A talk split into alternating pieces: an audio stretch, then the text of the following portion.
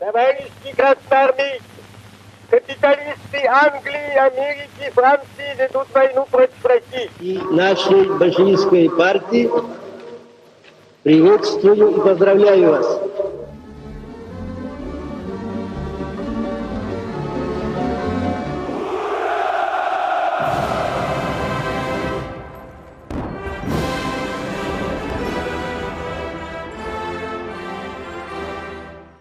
Rusya'dan Sevgilerlerin 36. bölümüne hoş geldiniz. Her hafta olduğu gibi yine karşınızdayız. Ben Deniz Tunç Karlyoncu. Oğul Tuna ile birlikte bugün değerli bir konuğumuz var. TOP Ekonomi ve Teknoloji Üniversitesi Yüksek Lisansı öğrencisi Eda Genç bizlerle. Hoş geldiniz. Hoş bulduk. Değerli davetiniz için teşekkür ederim. Herkese merhaba. Rica ederiz. Biz teşekkür bugün, ederiz. Bugün tarih konuşacağız aslında ve biraz geriye gideceğiz. 18. yüzyıla, 18. yüzyılın önemli insanlarından birini ve tabii ki karşılaştırmalı bir tarih söyleşisi yapacağız. Evgenios Vulgaris'i konuşacağız. Kendisi bir din görevlisi. Yunanistan'da başlayan hikayesi St. Petersburg'da noktalanacak ve 18. yüzyılın büyük bir bölümünde yaşayacak.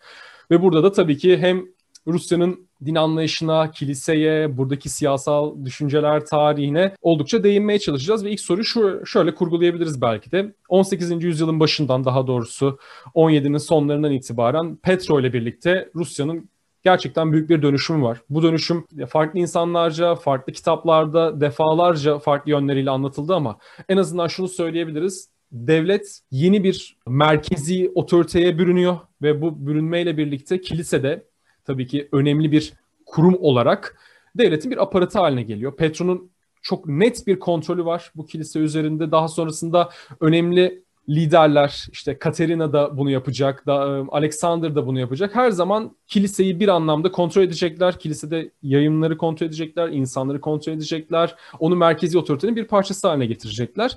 Ve aslında Petro ile başlatalım. Bu kilise dediğimiz şey Rusya'da ne anlamda? Çünkü farklı görüşler de var. Farklı dini inanışlar da var. Bir kurum olarak kiliseyi Yevgenios'un hayatını konuşmadan önce nasıl değerlendirirsiniz? Tabii. Şimdi Petro dediğin gibi kilisede önemli bir değişim gerçekleştiriyor. Petro aslında tarihten önemli dersler alabilen birisi. Çünkü 18. yüzyıla kadar kilisenin önemli hem mali hem de siyasi gücü var ve Petro'nun en büyük amaçlarından biri aslında bu gücü kırabilmek. Tıpkı asillere yaptığı gibi. Ee, bu yönden baktığımızda Petro'nun en büyük şeyi 1721 yılında aslında Patrikhane'yi kaldırıp yerine Kutsal Sinod'u e, oluşturması ve böylece kiliseyi devletin bir alt kurumu haline getirmesi ve kilisenin başına oberprokurator dediğimiz bir devlet adamı ataması ve kilise içindeki atamaları da bu şekilde kontrol etmesi diyebiliriz. Bundan sonra tabii ki de aslında Petro dönemine baktığımızda Petro'nun e, kilisedeki ayinlere çok fazla katılmadığını görüyoruz. Bu da çoğu zaman Petro'nun acaba Ortodoksluğa yakın mıydı, yakın değil miydi gibi sorulara da e, maruz kalmasına neden oluyor. Ancak Katerina'da bunun tam tersini görüyoruz. Katerina dini bir aygıt olarak çok iyi kullanan birisi. Dini aydınlanmayı da başlatan birisi. Buna gelmeden önce Petro döneminde tabii modernleşmenin getirdiği bir okul, eğitim, düzeni, yeni bir düzene geçiş var. İşte üniversitelerin oluşturulması var. Petro da Katerina gibi e, bilim insanlarına önem veriyor. Mesela Leibniz'le birebir tanışmışlıkları ve görüşmeleri, yazışmaları mevcut. Yine Almanya'dan, yurt dışından bir sürü alimi Rusya'ya eğitim vermeleri amacıyla gönderiyor ya da Rusya'daki öğrencileri Avrupa'ya eğitim almaları amacıyla gönderiyor. Katerina da aslında bunun bir devamcısı, devam ettiren kişi olarak görebiliriz. Tabii onunki daha kapsamlı, daha çok şey içinde barındırıyor. Ben e, Petro'nun önemli reformlarından birine de e, bahsetmek istiyorum. Gazetaya geçiş. Bundan önce Petro'dan önce Kurantsi dediğimiz daha düzensiz, yurt dışından haberlerin toplandığı, bunların özel e, özetlerinin paylaşıldığı gazeteye benzer ama düzensiz yazılar vardı. Petro bunu değiştirip gazeteye çeviriyor ve düzenli bilgi akışını sağlıyor. Bence Petro'nun yaptığı en önemli reformlardan biri bu diye düşünüyorum. Sürekli bir bilgi dolaşımını sağlıyor böylece. Katerina'ya gelecek olursak, Katerina dediğim gibi dini aydınlanmayı yansıtıyor, dini aydınlanmayı da yansıtıyor. Bunun en büyük temsilcilerinden biri Platon Levşin. Kilisedeki hem kilisedeki eğitim düzenini değiştiriyorlar hem de e, özellikle Petro ile başlayan bir asillerle halk arasında, sıradan halk arasında bir kopuş var. Sıradan halk Ortodoks'a çok düşkün. Belki de Ortodoksluktan başka o dönemde tanımlayabildikleri bir kimlikleri yok. Ancak asillerin öyle değil. Ve bu kopuş aslında Katerina'yı tedirgin eden bir şey. Ve bu aracılığı sağlamak için kiliseye ihtiyaç duyuyor. Hem kilise aydınlanmayı şu yönden destekliyor. İşte sapkın inanışları dışlamak. Dediğim gibi 18. 17. yüzyılın sonlarında büyük ayrılma dediğimiz skizma gerçekleşiyor. Ee, bu aslında eski inananlar olarak adlandırdığımız bir grubun oluşmasına ve onların ana akım Ortodoksluktan ötekileştirilmesine neden oluyor. Aslında bu grupta, bu grubun da dahil edilmesi için tekrar ana akım Ortodoksluğa çok büyük çalışmaların yapıldığını görüyoruz. Burada Levşin de işin içinde. Aynı zamanda Vulgaris ve bir sonraki e, Herson ve Flavyansk başpiskoposu olacak Teotikis de işin içinde. Çünkü birçok eski inanan yeni kurulan şehirlere yerleşiyorlar. Burada kendilerine bir hayat bulmaya çalışıyorlar ve bunların tekrar anaokul Ortodoks kilisesine dahil edilmesi yönünde de bir takım çalışmalar var. Bu aydınlanma düşüncesi tolerans kapsamında. Burada tabii Petro ve Katerina hani onlara vurgu yapmak çok önemli. Bugün her ne kadar işte var olan tarih yazım anlayışında bireylere, şahıslara, işte krallara, padişahlara vesaire ağırlık vermemek gerekiyorsa da e, bu iki isim özellikle Petro e, aydınlanmanın en önemli isimleri. E, işte aydınlanmış despotlar olarak anılan kişiler, Fransız filozoflarıyla ilişkileri var. Fakat tabii sizin de çalışmanızla beraber gördüğümüz şey sadece Batı'yla değil Doğu'yla da çok yakın ilişkileri olan insanlar, hükümdarlar işte veya soylular da aynı şekilde. Ve bu Yevgenios da bunlardan bir tanesi. Katerina devrine gelirsek, tabii girişi yaptınız. Doğu Avrupa'da, Balkanlarda, Osmanlı topraklarında Yevgenios ve diğer e, figürlerle Rus sarayının ilişkileri nasıl, Rus aydının ilişkileri nasıl? Bunda tabii Yevgenios'a bir giriş yapmak babında hani e, soruyorum. Tabii Evgenios'un Rusya'ya geliş tarihi aslında çok önemli. 1771 yılında Evgenios Rusya'ya geliyor. Tam Osmanlı-Rus Savaşı'nın olduğu dönemde. Aslında Evgenios'a öncelikle e, birkaç teklif gönderiliyor ama Evgenios kabul etmiyor. Kabul etmemesini ben şahsen e, çok anlamsız buluyorum. Nedenini de şöyle açıklayayım. Voltaire'in bir çevirisini yapıyor işte tolerans üzerine ve burada Rusya'ya olan hayranlığından notlarında bahsediyor. Onun dışında Nakaz'ın Fransızcadan Yunanca'ya çevirisini yapıyor. Yine burada Rusya'nın Rumlar için ne kadar ümit veren bir devlet olduğunu, Osmanlı esaretinden Rusya'nın kurtarabileceğinden bahsediyor. Ama gelin görün ki 1771'de iki defa Rusya'nın teklifini reddediyor. Birincisinde şunu söylüyor, işte askeri bir okulda ders vermesi için e, istiyorlar Bulgaris'i. Bulgaris diyor ki işte ben oraya layık değilim, e, o kadar üstün bir konuma gelemem diyerek reddediyor. İkincisinde de işte yaşım ilerledi, ben Moskova'nın, e, Petersburg'un soğuğuna dayanamam diye reddediyor. Ya, tabii bunlar biraz daha nedenin altını çizmek, e, altını deşmemizi bence gerektiriyor. Belki de Vulgaris çünkü o zamana kadar Rusların Osmanlı'ya karşı kazandığı büyük bir savaş yok. Bir 18-17. yüzyılın sonunda yapılan bir savaşı kazanıyorlar. Onun dışında herhangi bir savaş yok. Belki Vulgaris Osmanlı topraklarına tekrar geri dönmeyi düşünüyor muydu? Çünkü bu dönemde Leipzig'te bu teklifi aldığı dönemde Vulgaris. Böyle bir soru aklımıza geliyor. Ancak Vulgaris'in mektuplarında ya da herhangi bir kişisel yazışmasında bunlara görebilmemiz mümkün değil. Sonunda kabul ediyor e, Vasili Orlov'un mektubundan sonra. Tabii Vasili Orlov'la da Leipzig'te biz tanıştıklarını biliyoruz. Vasili Orlov o dönemde Leipzig'te bir grup Rus öğrenciyle beraber orada. E, o şekilde Vulgaris Rusya'ya gidiyor. Tabii Rusya'ya gittikten sonra önemli bir görevi var. 1775 yılında Moskova'da Herson ve Slavyansk başpiskoposu olarak atanıyor. Ee, tabii Herson ve Slavyansk o dönemde daha yeni şehirleşme aşamasında Poltova'ya ilk önce gidiyor Bulgaris ve burada aslında gerçekten e, Ortodoksluğun önemli merkezlerini kuruyor. O merkezlerden biri aslında Poltava Slav Ruhban Okulu. Sonradan Yekaterina Slav İlahiyat Semineri olarak devam edecek olan ve önemli kişilerin mezun olmasını sağlayan bir kurum. Onun dışında aslında çok kişi var e, şeyde Rusya'dan. Mesela Alexandros Mavrokardatos e, yine 19. yüzyılın başlarında kendisi Odessa'da Mason localarının kurulmasında etkili bir isim. Osmanlı tarihinde hain tabii. e, Dimitri Kantemir kadar değil. Evet.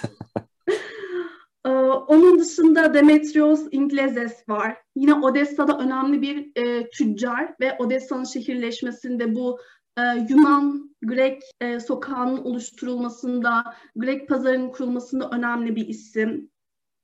Ondan sonra Ignatius var. Ignatius tam şöyle Rusya'nın içinde dahil olmuş bir isim değil ama Midilli'de doğuyor. Sonradan Eflak ve Boğda'nın Rus hakimiyetine geçmesinden sonra orada etkili olan bir isim.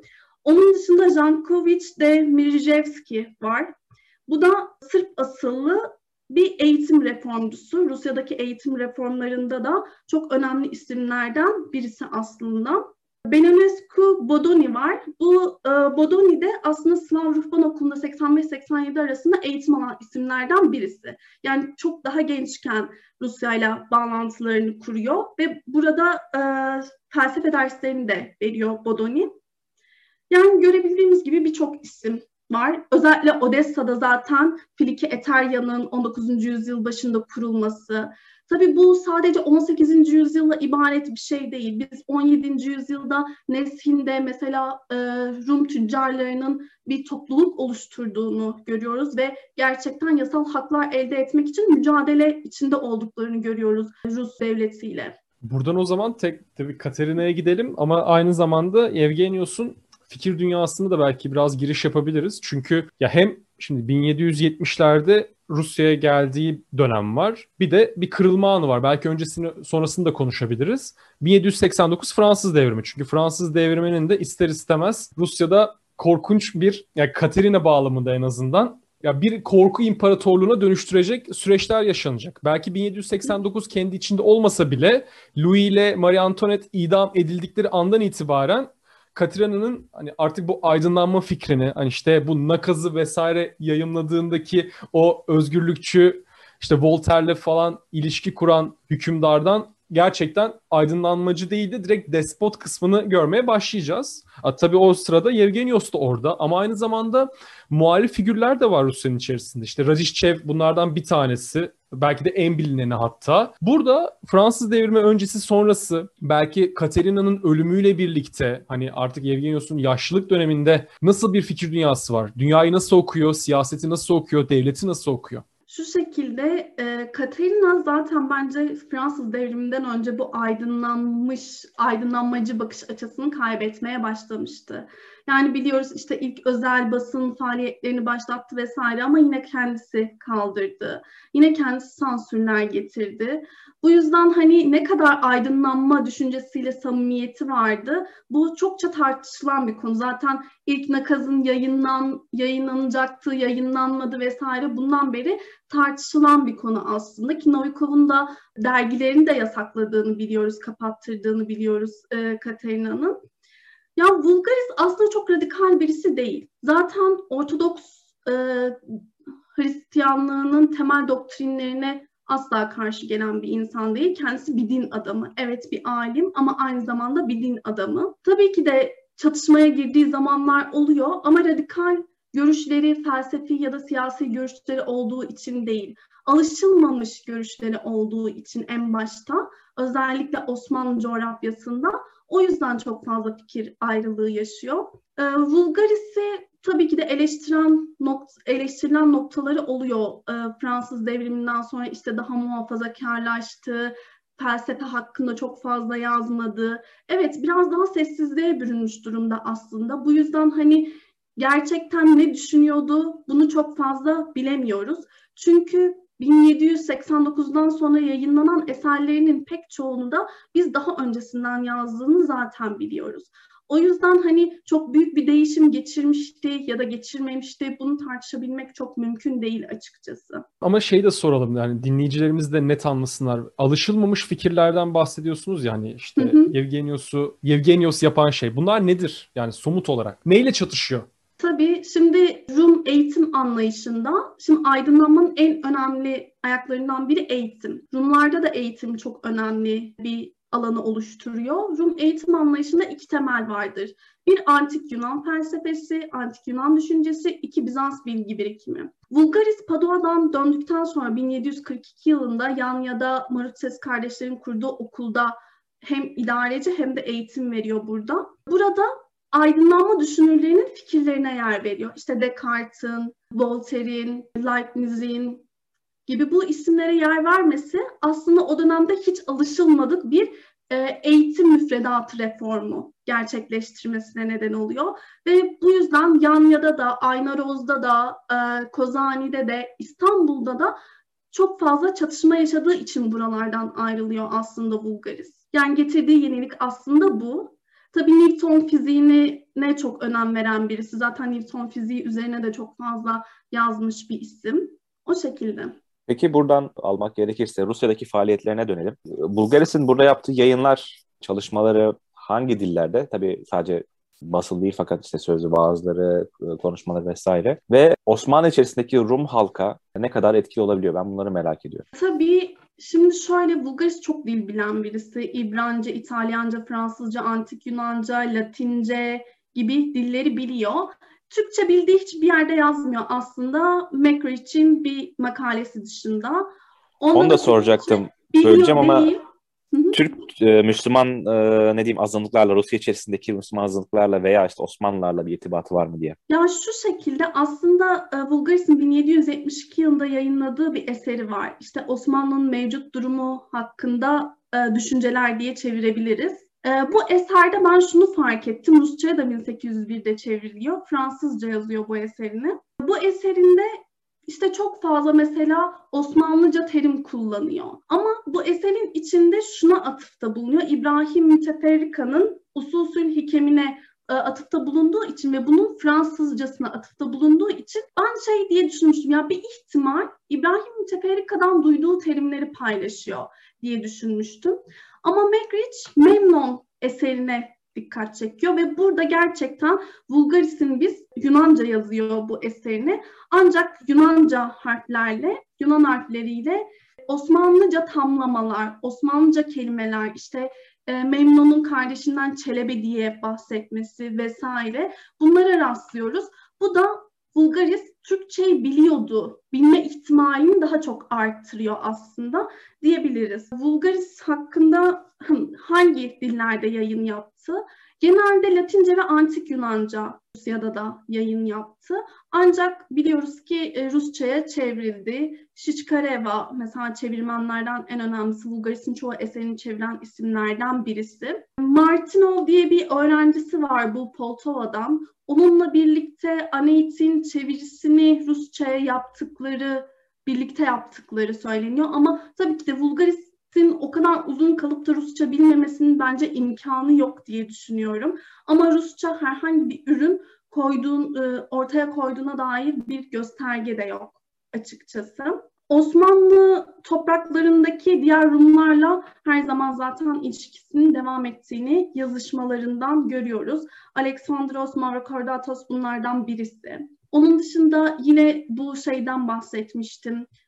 Osmanlı mevcut durumu hakkında düşünceler. Burada Bulgaris şeyden bahsediyor. Ragıp Paşa'nın e, Marmontel'in bir eserini, çevirisini istediğinden. Bu eserin biz 1767 yılında yayınlandığını biliyoruz. Ve Bulgaris 1767 yılında Leipzig'te. Yani Osmanlı topraklarıyla olan ilişkisi hala devam ediyor. Oradan haber almaya, belki de oraya haber göndermeye hala daha devam ettiğini ve iletişimini koparmadığını görüyoruz. Burada Oğul bir başlangıç yaptı aslında böyle ikili olarak. Sonuçta hem Osmanlı toplumu için, coğrafyası için hem de Rusya toplumu ve coğrafyası için önemli bir figürden bahsediyoruz ve aynı zamanda sadece kendi yazışmalarından değil ya eserlerinin ya verdiği yaptığı eserlerinin de müteferrikadan vesaire aslında onun yararlandığını en azından söyleyebiliriz onun fikirlerinden. Evet. Ve burada Vulgaris Osmanlı dünyasını, fikir dünyasını nasıl etkilemiş? Hangi yönlerden etkilemiş? Bunun çünkü sonuçta kendisi bir din görevlisi, bir Hristiyan ama sonuçta Osmanlı toplumunda yeni yeşeren hem tabii ki gayrimüslimlerden hem de Müslüman olan birçok fikir insanını da etkiliyor. Buraya belki de ikili ilişkiler bağlamında gelebiliriz. Evet, e, Bulgaris'in bu bahsettiğimiz işte Yan, Yanya, Aynaroz gibi yerler yerel e, eğitim veren yerler değil. Buraya Anadolu'dan da, Balkanlardan da hatta Rusya'dan da eğitim almak amacıyla gelen bir sürü öğrenci var. Yani etkileşime en açık alanlardan birisi eğitim alanı. O yüzden Bulgaris aslında mesela Paisi, kendi öğrencisi, Bulgar aydınlanmasının en önemli isimler isimlerinden birisi. E, Mosaidax yine Yunan aydınlanmasına önemli bir isim olarak karşımıza çıkıyor. Yine Bulgaris'in öğrencisi. Aslında Balkan nüfusu, Balkan Ortodokslarının aydınlanmayla karşılaşmalarında en önemli isimlerden biri. Zaten eğitim reformunu da ilk gerçekleştiren insanlardan biri olduğu için bu aydınlanma ve Balkan Ortodokslarının karşılaşmasını sağlayan kişidir diyebiliriz aslında Bulgaris için. Tabii bu hem yaşadığı hem faaliyet gösterdiği bölgelerden biri atıfta da bulunduk. Navarasya, Rusya'nın özellikle yayılmacılığının e, 2. Katerina döneminde e, doruk noktasına ulaştığını biliyoruz. Ve e, Ukrayna'nın güneyi işte bizim Kırım Hanlığı diye bildiğimiz topraklar ve daha geniş bir arazi. E, Yeni Rusya ismiyle tekrar e, düzenlenip Rus İmparatorluğu'nun içine katılıyor. İşte organizasyon şeması her şey tekrar e, sil baştan hazırlanıyor. Ve dikkat çektiğiniz bir nokta önemli bir iskan politikası var. Buraya yerleştirilen farklı halklar var. Bütün bu siyasi ve askeri süreçte bize söyleyeceğiniz neler olabilir? Yevgenios bağlamında bunu soracağım. Yani şu şekilde Rusya'nın sınırlarını genişletmesiyle birlikte aslında burayı nüfuslandırabilecek bir insan topluluğuna sahip değil. Bununla birlikte 1762 ve 63 yıllarında bildiriler yayınlanıyor. Buraya gelecek kişiler ve bunların özellik kazanmasıyla ilgili. Ve burası gerçekten sadece aslında Balkan Ortodokslarının değil, Ermenilerin, Yahudilerin de geldiği bir yer. Bulgaris'in e, merkeze yazdığı 1775 yılında bir yazısı var. İşte burada Yahudiler, Ermeniler, eski inananları, inananlar çok fazla ve burada kilise yetersizliği var. Bunlar işte sapkın dinlerine e, bu insanları da alabilirler. Bu yüzden kilise inşa etmemiz gerekiyor diye. E tabi o zamanlar iletişim kurmak bu kadar mümkün değil. Oranın askeri valisi olan Potemkin'le de Bulgaris'in biz yakın ilişkisinin olduğunu biliyoruz. E, Potemkin Bulgaris'e e, direkt olarak izin verdiği için Bulgaris'in bu coğrafyada yüzlerce kilise inşa ettirdiğini biliyoruz bu dönemde. Ve bu da aslında bu alanın Ortodoks, Rus Ortodoksluğuna dönüşmesi için çok önemli faydalar sağlıyor. Yine devamında Teotikis, e, yine Bulgaris'in Aynaroz'dan öğrencisi. Buranın bir sonraki başpiskoposu olacak. Bulgaris daha başpiskoposken burada. E, birlikte eğitim ve din faaliyetlerini yürütüyorlar burada. E, kendisi mesela eski inananlarla ilgili merkezde çatışıyor. İşte merkeze sürekli şunu yazıyor. İşte buradaki eski inananları ana akım Rus Ortodoksluğuna çekmemiz gerekiyor. Bu insanlar yoksa Ortodoksluktan tamamen kopacaklar ya da sapkın fikirlerini daha çok yayacaklar diye. Bu şekilde bir yeniden birleştirme, oradaki topluluğu Ortodoks kimliği altında toplama e, çabaları var. Tabii Bulgaris'in aslında bence buraya gönderilme nedenlerinden biri de onun karizmatik imajı. Yani çok fazla dil biliyor, hem bir din adamı, güvenilir. Yani oraya gelen e, insanlar sadece tüccar değiller. Sadece askeri sınıf da değil oradakiler. Zanaatkarlar da geliyor. Oranın toprağının işlenmesi için gereken köylüler de geliyor. Bu yüzden yani bir ortak kimlik oluşturmak için Bulgaris bence en önemli isimlerden biriydi. Ve bu, orada Almanların da olduğunu biliyoruz biz. Fransızların da olduğunu biliyoruz. Yani bu kadar kozmopolit yere herkese iletişim kurabilecek bir din adamının gönderilmesi hem siyasi hem de dini bir figür olması çok önemliydi ve Bulgaris bu amaçla da çok iyi kullanıldı diye düşünüyorum. Bir de şunu söyleyeceğim. Her sonun alınmasından sonra işte e, her sondaki Rus varlığının meşruiyeti kanıtlansın diye işte her sonda 1. Vladimir'in e, vaftiz edildiği yönünde böyle efsanevi bir tarih yazımı oluşuyor. Ben bunu bilmiyordum. Vulgaris de işin içindeymiş. Bunu da geçen de tesadüfen öğrendim aslında. Kendisi bu eserden asla kendi kataloglarından bahsetmiyor. 1801-1804 arasında Vulgaris kendi eserlerini yazıyor, isimlerini. Ama bu eserden asla bahsetmiyor. Bu eser de Mattai diye bir birisine veriyor. 1776 yılında Moskova'da el yazmasını Matta'ya veriyor ve bu el yazmasında işte Herson'un Bizans'ın ve Antik Yunan'ın önemli bir yeri olduğundan, e, sonrasında işte 1. Vladimir'in burada vaftiz edildiğinden yani Vulgaris de aslında bu mitin bir parçası oluyor. Ama niye bu eseri yayınlamadı? Belki ısmarlama bir eser olduğu için yayınlamadı. Gerçekten inanmadığı için yayınlamadı. Bilmiyoruz. Bu da bana çok garip gelen yönlerinden birisi. Burada ya iki şeyi birden sormak istiyorum. Birincisi ya netleştirmek bakımından devletin sapkın fikirler olarak dile getirdiği ve Vulgaris'in de insanlar Ortodoksluktan uzaklaşıyorlar fikri ne demek? Yani bu eski inananlar aslında neye inanıyorlar? Belki ilk soru bu olsun netleştirmek bakımından buradaki tartışmalar. İkinci sorum da şu. Şimdi Vulgaris ister istemez Potemkin'le bir yakınlık kurmuş. İşte devletin içerisindeki bir din görevlisi olarak bir takım faaliyetlere girişmiş, kiliseler açtırmış, burayı düzenletmiş, yeni bir tarih yazımına katkı sağlamış ve ister istemez devletin bir parçası haline geldiğiniz zaman hizip çatışmalarının da bir parçası haline geliyorsunuz. Çünkü kilise içerisinde de ya da o devletin içerisindeki mekanizmalarda da bir rekabet var. Burada Vulgaris kimlerle çatışıyor, kimlerle rekabet ediyor? Çünkü şunu da söylememiz lazım. Kendisi Rusya doğumlu biri değil. Yani sonradan davet edilmiş, hayatının ortasından sonra oraya gitmiş, ondan sonra yeni bir düzen kurmuş. Burada çatıştığı figürler ve kimlerle ne anlamda çatışıyor belki bunu da sorabiliriz. Eski inananlar bu büyük skizma dediğimiz 18. yüzyıldan sonra şu şekilde oluyor. Nikon dediğimiz bir patrik var ve bu e, reform hareketine girişiyor. Bunun amacı aslında Rus ve Grek Ortodoksluğundaki bu ayrışmayı hem ibadet, ritüel, e, din kitapları arasındaki ayrışmayı ortadan kaldırarak bir birlik sağlamak. Nikon'a çok fazla karşı çıkanlar oluyor. Ancak sonradan Nikon reformları kabul ediliyor. Bu sefer de Nikon reformlarına karşıt olanlar dışlanıyorlar ve bu dışlanan grup aslında o saf Rus inancını yaşatmaya çalışan e, grup eski inananlar olarak adlandırıyorlar. Ve bunlara e, bir süre sonra bunlar tabii e, siyasi yönde olduğu için iktidarla çatıştıkları için bir süre sonra burada şey de var mesela bu Petro'nun getirdiği e, sakal kesme olayında falan en çok karşı çıkanlardan biri bir grup eski inananlar zaten. Bu yüzden sürekli devletle çatışma haline girdikleri için işte askere gitmek istemiyorlar mesela. Bu yüzden de hem siyasi hem de dini bir yönü var bu meselenin. Bu şekilde bunu netleştirebiliriz.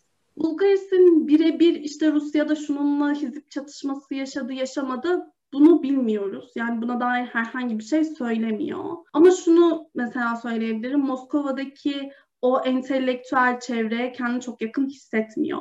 Yani çok durağan buluyor burasını. Ama tabii aralarında kötü hiçbir şey yok. Çünkü Novikov'un kendi matbaasında eserlerini yayınladığını biliyoruz.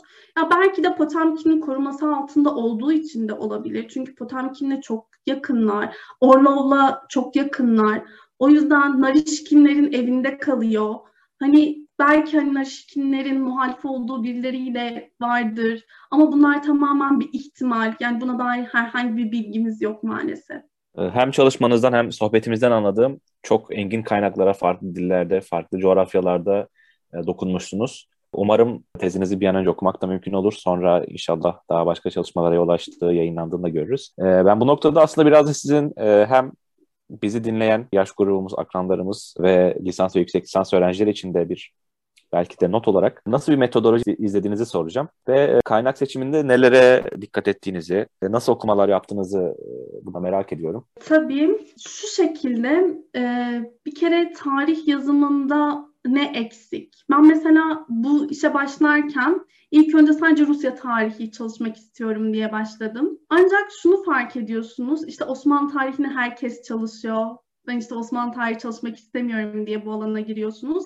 Ama gerçekten zaten Rusya tarihi Rusya'da çok iyi çalışılıyor. Yunan tarihi Yunanistan'da çok iyi çalışılıyor. Ve kendi dillerinde çalışıyorlar. Ama şunu fark ediyorsunuz, ben Evgenios'u çalışırken en büyük e, dikkat ettiğim nokta şu oldu. Evgenios bir Yunan olarak çalışılıyor. Rusya'nın bir parçası olarak çalışılıyor ama bir Osmanlı olarak çalışılmıyor. Ve buna hiçbir atıfta yapılmıyor. Ama Osmanlı'nın bir parçası Vulgaris gittikten sonra da Osmanlı topraklarından ayrıldıktan sonra da bu dünyanın bir parçası olmaya, bu dünyayı etkilemeye devam ediyor. Hepsi gibi Filike Eterya Odessa'da kuruldu ama bunun ne kadar önemi var?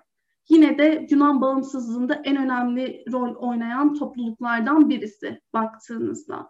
Bu da aynı şekilde Bulgaristan Osmanlı'nın bir parçasıydı. Kimliklerinden biri Osmanlıydı Bulgaris'in. Biraz daha bunun üzerinde durarak ilerledim.